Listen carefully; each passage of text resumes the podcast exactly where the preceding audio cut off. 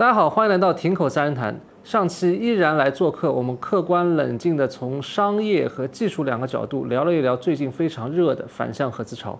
其实纵观整个汽车产业的历史啊，这样的反向合资潮并不鲜见，韩国车企在二十年前就经历过。今天我们就接着往下聊。其实从我们录制节目的麦克风啊，我们就能够看到中外车企的一些不同的思路在产品上所造成的影响。好，那我们就马上开始。在中国智能汽车硅谷观察行业变化，我是徐正，欢迎来到亭口三人谈。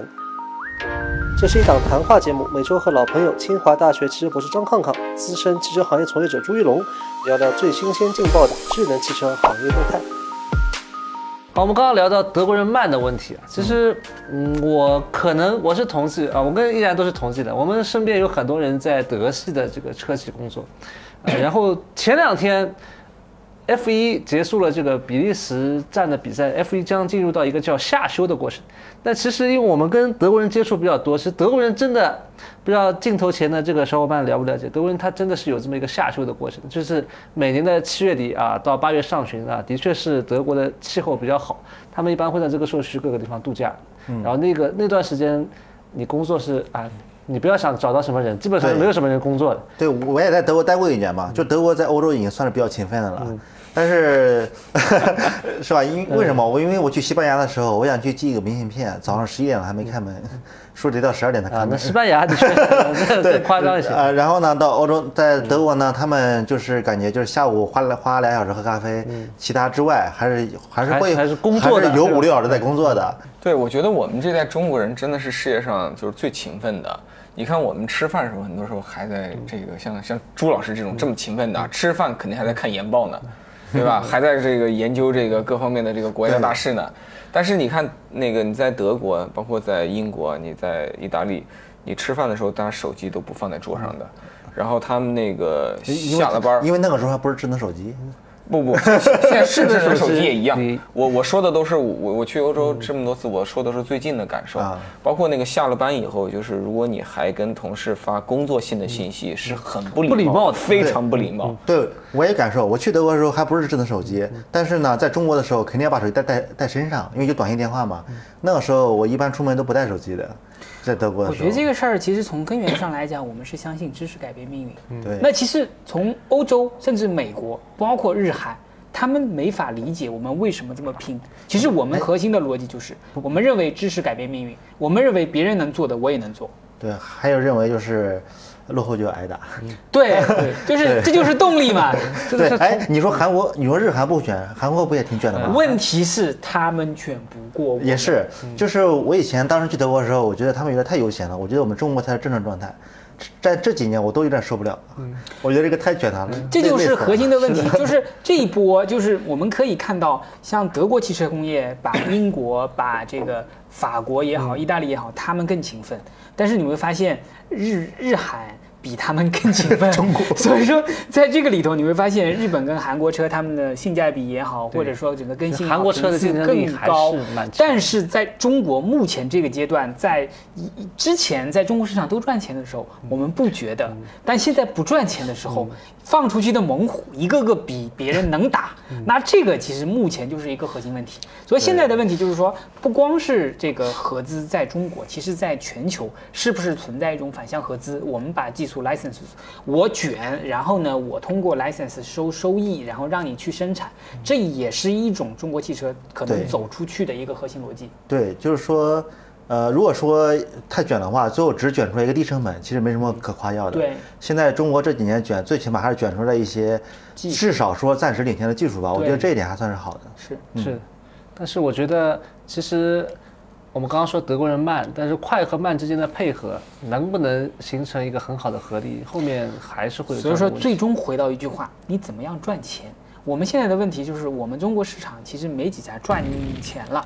我们其实把大部分大部分，我们把这个上市公司，就是还有这个外资公司在中国的权益去看，其实大家单车油车能赚，除了 BBA 以外，能赚个一两千块钱，已经是谢天谢地了。然后新能源车也不赚钱。那么在这种情况下，我们想的是出口。那长期的逻辑，出口别人也赚钱，现在被你一卷，整个就也没了，那就是汽车这门生意该怎么做，这是值得我们长期去思考的。对，有有一次我在清华参加一个这个这个交流论坛，小范围的，都是汽车行业人士，现场就有这个做汽车供应链的朋友，嗯，他们的一个苦恼就是，作为中国孵化的这个汽车供应链，他们肯定也是历史的这个既得利益者，对吧？跟着中国汽车工业往上走。但很现实的一个问题啊，他们如果给特斯拉或者一些外企供货呢，能挣到钱；但给一些这个自主品牌的车企供货呢，就是有现金流，有这个营业额，但没啥利润。因为 OEM 不也没利润吗？他都没有利润，他很难给把上游给榨干了给你你说这个分享利润，然后向下给经销商也没有利润呢。你说这情况怎么和所以说怎么和手机行业一模一样？一模一样啊？我跟你讲一个例子啊，我去一个供应商那边去聊，他说他给某家以这个就是价格低为著名的，他们的这个产品是合资品牌的，嗯，五分之一，就百分之二十采购价，他只要最便宜的采购价格采购价是利润，是采购价就是说，类似一个部件，如果卖给他是一千块，他两百块拿下，那就不可能是一样的部件，对，它本来就不一样，你看手机行业卷那么久，它只是功能一样而已。对，它只是功能一样。也得有五年十年都不赚钱了吧？但是感觉好像消费者感觉还不错。那这个行业可可以这么下去吗？我觉得这是我们今天这个社会经济的特性，就感觉在压低所有人的工资和所有商品的价格。嗯，我觉得这是我们今天的共特特性卖。你现在把中国的这些制造的东西随便一个抄到海外去卖，这个名义价格都可以这个翻倍，甚至翻好几倍。如果你卖数据线去美国、欧洲，都翻好多倍。这是我我感受到的一个。所以我在拼多多买买的这个数据线就是几块钱，好多根儿。对对，而且不止数据线这么，我们刚刚聊到这个麦克风啊，就今天我们用的这个麦克风，大疆呃，我这个大疆麦克风，我们这个是罗德的，这是呃罗德的产品。我只是一开始因为当时前几年开始用的时候，大家都用罗德，然后就买了一个知。名品牌，音质又好，口碑好啊。但它没什么问题。对，来呃看看这个但是。这个体验上好像跟这个今今天第一次看到这个对，这个这个惭愧啊，这个这个不是植入啊，这不是植入 啊。这个今天我给这个善于搞技术，但是对用户体验，嗯啊缺乏理解的这个听口三人谈呢，我带来了一个对用户体验理解特别好的公司的产品。呃啊打了一，个来自这个 DJI。DJI 这个你看啊，它相比于这个罗德的这个无线麦克风，首先它有一个保护套，这样万一把它摔在地上的时候不容易摔坏。其次，这个保护套呢还是一个充电宝，它随时可以帮它补能。对这个充电宝呢还有这呃个增程式，哎显示啊，增程式，呃，无线麦，这个增程式还有这种车身上的这个呃电源的电量的显示啊，条。这这个叫车外车外那个交互，哎，对，就像那个谁，常州那个没有拿到牌照那个公司，小牛，小牛，对，小牛就做了这个技术，在它的这个 C 柱，然后你看它。把它掏出来以后，你会发现它拥有我们中国电动车现在引以为傲的这个大屏幕 啊！我们这儿这个屏幕还是触摸屏，哎，屏幕触摸屏，屏幕素质还还你这不是触摸屏吧？不是触摸屏而且你这你这 这个你这屏幕没在相机上，屏幕在相机上，啊你你没你你你是接收端有屏幕哎，你是只只有个屏幕，我这是触摸屏啊，而且分辨率比你好。对，然后那个操作挺流畅。然后还有就是在接口上，嗯这个接口好像相当于啥呢？我们在车上举了个啥比喻？呃，那个叫什么来着？快充 N 呃，卡呃那个 CarPlay，啊，对对对，对，它这个接口还特别好，你看它又有这卓，兼。容苹果，对，又有 Type C，又有这个 Lightning，它嗯可以非常方便的去连接你的这个 MacBook 或者是 iPhone 之类的，或者是安卓的手机。嗯然后它就相当于什么呢？就是其实这个东西的音质啊，未必能超得过罗德，可能这方面罗德可能还是圈内大哥，他可能是个这个二哥。但是这个重要的是二哥它好用，我随时随地即插即用，对吧？我觉得就我用使用角度来说，还最重要的就是说。它省了两根线，嗯，而且还少了一个步骤。就以前我们录节目的时候，每次都来之前都要检查一下，嗯对。需要冲一下，我可不要来的时候再冲。对。现在的话就避免这个问题。实际上这个我觉得是所以这个事情呢，能够充分的反映出来，在整个汽中国汽车的开发过程中，其实是围绕用户出发，嗯，就是你的整个使用习惯，你在整个消费电子中体验到的，像苹果的体验，它能够像这个保护套，就跟我们的这个 AirPods 耳机 AirPods 的耳机是一样的，跟跟这个这就是新势力。以这就是合资电池。对对，就是论音质啊，就是相当于就像底底盘价格啊底就是它底盘特别好，车身特别好，对啊，安全性特别好，这些都没问题，耐久也特别好。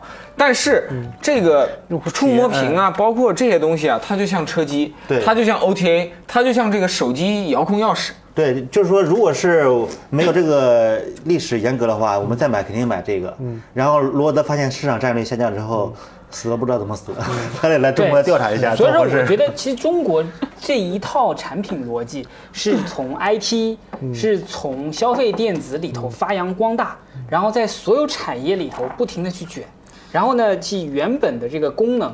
我原本的这个收音的功能就变得不是那么重要，它重点是可用，所以这也是我们中国的电动汽车、智能电动汽车我们的车可开，可开、可开好开，它也不是说是嗯而不是那么的就讲究底盘素质，这些已经并没有那么重要。但它也不差，对吧？对大家别人九十分，短板他能做到八十分、八十五分可能不到九十分，但是别的地方他特别强。对，刚才我们聊了具体的，我们聊了那个小鹏和大众，再聊聊智己和奥迪呗。嗯，就是我抛一个观点，大家看是不是这样？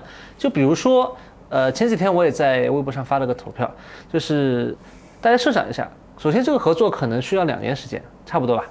不止。啊，可能还不止，对吧？以德以奥迪的这个以他们的呃流程，以他们的流程，以他们嗯的那个质量控制，我就没办法要求。是的，你必须要符合它的标准，对它的不对标准啊？它的流程啊，它的 homologation 做一圈，两年时间并不长。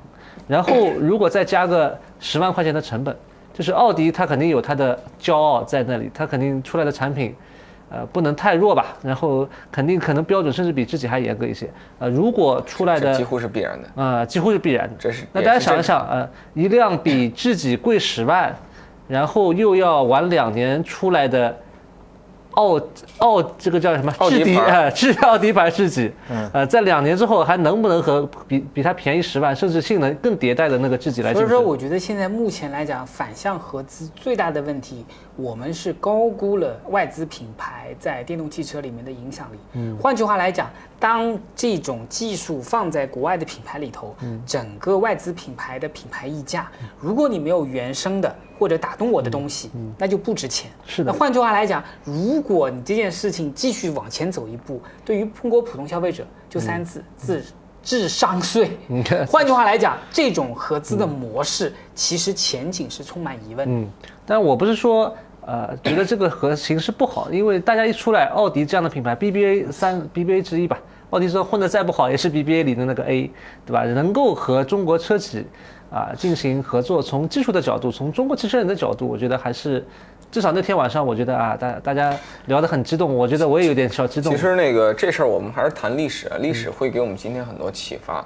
在特斯拉发家的过程中，他是做两次非常类似的交易，一次是那个奔驰投资他，对他帮奔驰做电动 smart 嘛，因为那时候奔驰可能想试下电动车，但自己也没经验，然后也不愿意下精力去搞一个反正又不能挣钱的东西。然后那时候应该是加州有一个法案，美国的加州它是比较风气先河的，就是别的地方都可以不不卖电动车，就加州非要让大家卖电动车，强迫几乎每个车企要这么干。所以奔驰就让特斯拉帮着开发，还顺便投资特斯拉。还有一次是丰田投资特斯拉，然后同时委托特斯拉联合开发丰田的 RAV4 SUV 的这个电动版。那么大家其实看一下历史的话，Smart EV 和 RAV4 卖怎么样？嗯都不它成功其实都是当时配合着这个法规的强制要求，一个应景之作而已。某种程度上，在今天实际上，你不排除是另一个维度的应景之作。对，但是就大众的这个合作来说，我觉得还是有区别的。第一个就是说，当时奔驰和丰田应该就是随便搞搞，随决心便搞搞。不大嗯你不像大众的话，应该说从一八一九年搞 MEB 平台，决心就挺大的。你像它那个电池在那个时候是能量密度一百七十五瓦时每千克，也是比较高。而且那个 ID 四那个车，就 ID 四啊，还有包括 ID ID 六，就除了那个上面那个东西之外，我觉得开起来除了车机都挺好都。挺对，就是我在城市里开也能装，呃开起来底盘也不错，空调也很舒服，拐弯呢我觉得。这个其实有一个核心要素啊，我们其实看纯电动车，今年卷到现在，就是 Model Y 这款车，就是在多少年前开发的，甚至 Model 3这款车，其实从它出来到现在这段过程中，纯电动汽车其实整体的变化，在动力总成、电池大小、续航里程、充电速度、能耗各方面，其实进步是有的，但已经趋于稳定了。那么你下一步，其实这两年在中国的创新，主要是座舱的这个语音啊、响应啊、屏幕啊，还有智能驾驶，在高速到城市里头慢慢突破。所以我认为就是说，假定就是他拿到大众或者是这个奥迪拿到呃上汽的跟小呃小鹏的最新的这套东西整合到里面去，其实差距也不大，只不过就是说可能我们要接受，其实自己跟奥迪卖一个价，就是你你相信奥迪的质量管控，你就去买奥迪，然后你相信可能自己的创新，你就去买自己。其实两边的整个 philosophy 价格可能是相似的，你不会认为会为奥迪额外加那么多钱，就只是说它的质量管控更好一些。不，我我我我其实有点不同意朱校长这个看法啊。我觉得，假设我们谈奥迪和这个智己的这个合作啊，嗯，我觉得，我觉得那个体平台和这个底层技术它是打底的，嗯。但是那个企业一个很强的设计，对，很强的能力是设计以及工程调教，以及最后把用户体验给抓好。其实我前段时间开了智己，我觉得这车 L S 七不错，嗯，但是。它是不是一个很成熟的车？从体验的角度，我觉得我能找出一些它体验不 OK 的地方。这些地方就是老牌车企的这种长项，所以我会觉得呢，奥迪还是能做出奥迪一定的溢价空间。我插一句啊，没有人做好一个东西是没有代价的。所谓的老牌企业的好，它是建立在时间维度的。也就是说，其实你花同样的时间，可能最终两边是一致的。但还是有点有有一点是不可能替代的，就是。大众和奥迪这两个品牌在中国人心目中的这个历历历历史的资产，但是电动车方面，它会不会变成一种负面？不是，如果是呃，不是，现在可能现在合资电车可能会有这种，我觉得这两年 BBA 的电动汽车它的整个品牌溢价，其实嗯，我们拉平来看，它并没有想象的那么高。也就是换句话来讲，如果我们在二零二六年、二零二七年来看的时候，这个品牌可能就是同平台。呃，就是不同品牌价格是相似的，这个是我对整个合作最终达到的效果。只不过就是你选，你可能是奥迪，呃，跟大众，它的质量更相对可靠一点，它把关更严一点。然后小鹏跟智己可能在某些功能上更快推出，更 fashion 一点。嗯，但是有些人可能我就想这辈子就想买个大众。不不不，我觉得这边有个前提是，我觉得他们就不会有一样的项目周期。我觉得他们就不会有一样的项目周期，就并不会有一个说是。有有一个孪生兄弟被开发，有可能是这样，就是小鹏的老车，但是是大众的新车，对，就各种可能都有。这个是我们今天没有信息的。但是我想说的就是，比如说我们就看沃尔沃 C 四零和极星二，我们再看领克的一些三 A 平台的车，他们最后是售价完全不同，感受完全不同，风格完全不同的产品。啊，其实以合理的推测，我觉得奥迪最终能做出基于智己技术的很有奥迪味儿的车，这个我信。但是我的困惑点在于什么呢？就是如果你今天基于这个智己的技术，这对于你来讲也是个陌生的信息输入，你要消化吧，然后你要去按照奥迪的标准和流程准备吧。太长。那么等你搞完了以后，可能这个东西味儿挺好，但在那个时代，它是不是还依然非常有竞争力？是的，对吧？而且那个时候，你其实对消费者要造成一种说服教育，就是你要跟消费者讲。亲爱的，你是因为喜欢奥迪而来到奥迪 4S 店的，但是我告诉你哦，这个车拥有令我们惊艳的这个智己的核心技术。这时候其实对消费者来讲，他会有一个困惑，人格紊乱。嗯，哎，对，就是会有这些问题。其实他老的车已经有这样的问题了。前两天他的那个 e 创 GT 上市啊，卖九九十九万八，啊，大家都大家都看到一个点啊，就是它啊，八百伏保时捷通换技术加速四点一秒。加速四点一秒的电动车放在今天的中国电动车市场是不能看的啊！现在中国电动车一定要做到三开头，四开头就是不合四已经落伍了，四已经落伍了。所以呢，但是它关键你还卖九十九万八啊，一百万啊，你卖二十万还行，你卖九十九万八，那所以的话，到时候它的品牌像依然说的，到这毕竟还有很多年，你批两台给我，两两台。我们智己 L 七只要三十多万，嗯，和性能差不多。呃，对，可能至少加速层面，至少在加速层面差不多，对吧？可能操控它肯定更好一些。所以的话，这样的。嗯，就横竖来看，这个事情是高风险，嗯，高风险的事情，但是我认为是高风险安全牌，嗯，就是好歹手里捏两条路线两张牌，好像比一张牌对于大众这么大的航母来讲，他会觉得心里定一些，但其实是难度也还蛮大的。所以说这里头我们会理解啊，就是一个品牌其实是靠一个组织不停的用好的产品去养它。如果你一个组织没有好的产品放在品牌里边，最终这个品牌的溢价它会变得平庸。然后如果你把一些相对跟你的品牌之间的联系不是很大的这个产品放进去，消费者会认为你只是挂羊头卖狗肉，最终的结果其实就是对这个品牌打一个大大的问号。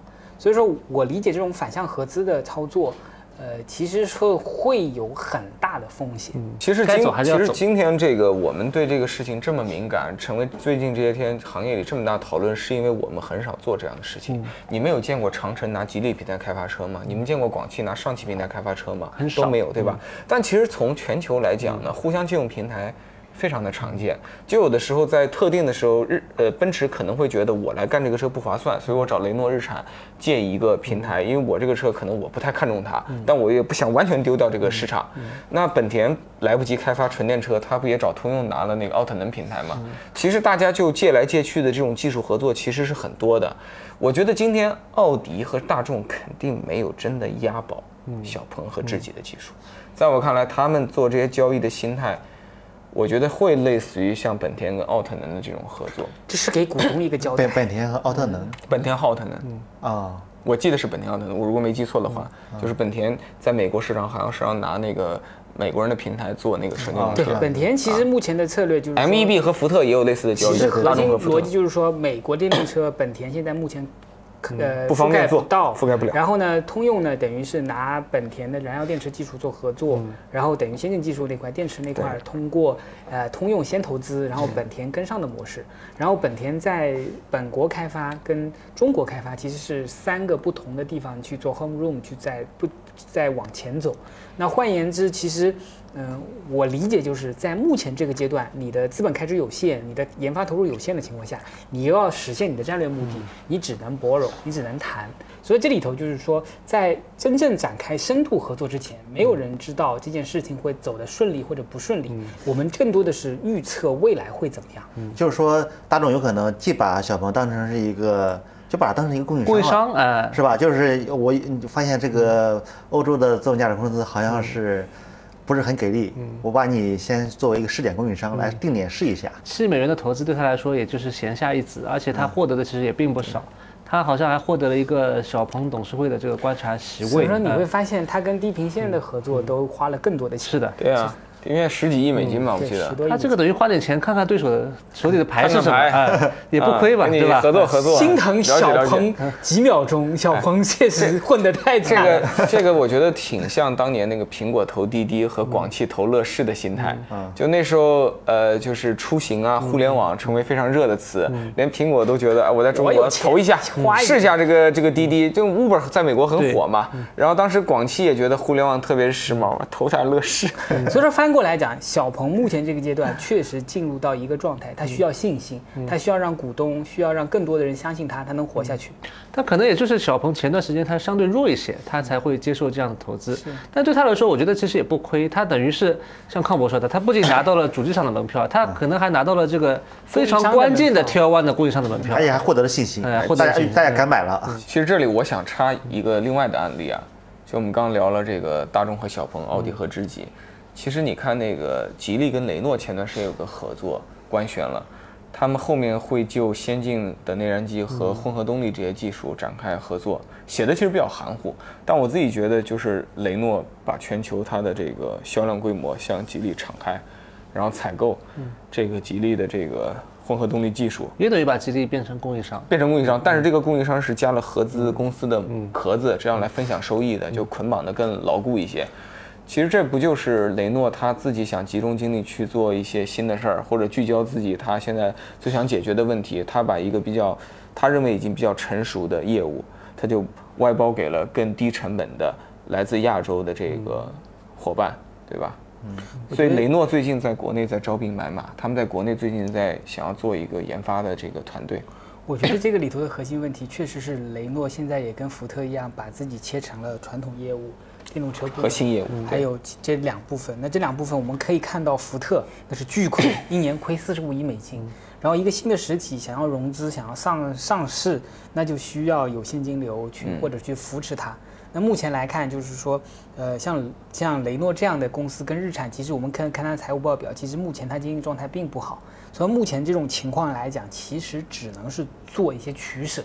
那目前来看，其实从全球范围来讲，随着规模效应的下降或者整个市场分开的话，其实对于全球车企都是一个巨大的挑战。但雷诺不是财报挺好吗？利润去年又新高。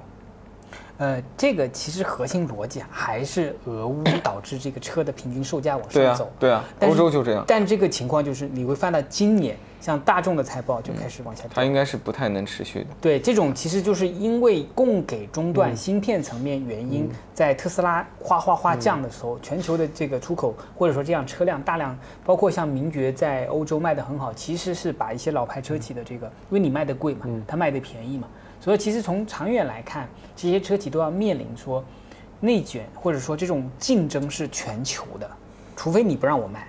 基本上就是后面随着这个地缘政治或者形势的变化，可能会发生很多新的这个新的挑战。汽车人的未来的几年挺严峻的。好呀，今天我们应该聊了挺久，从这个大众和小鹏上汽的这个合作啊，一路聊到了其实呃从。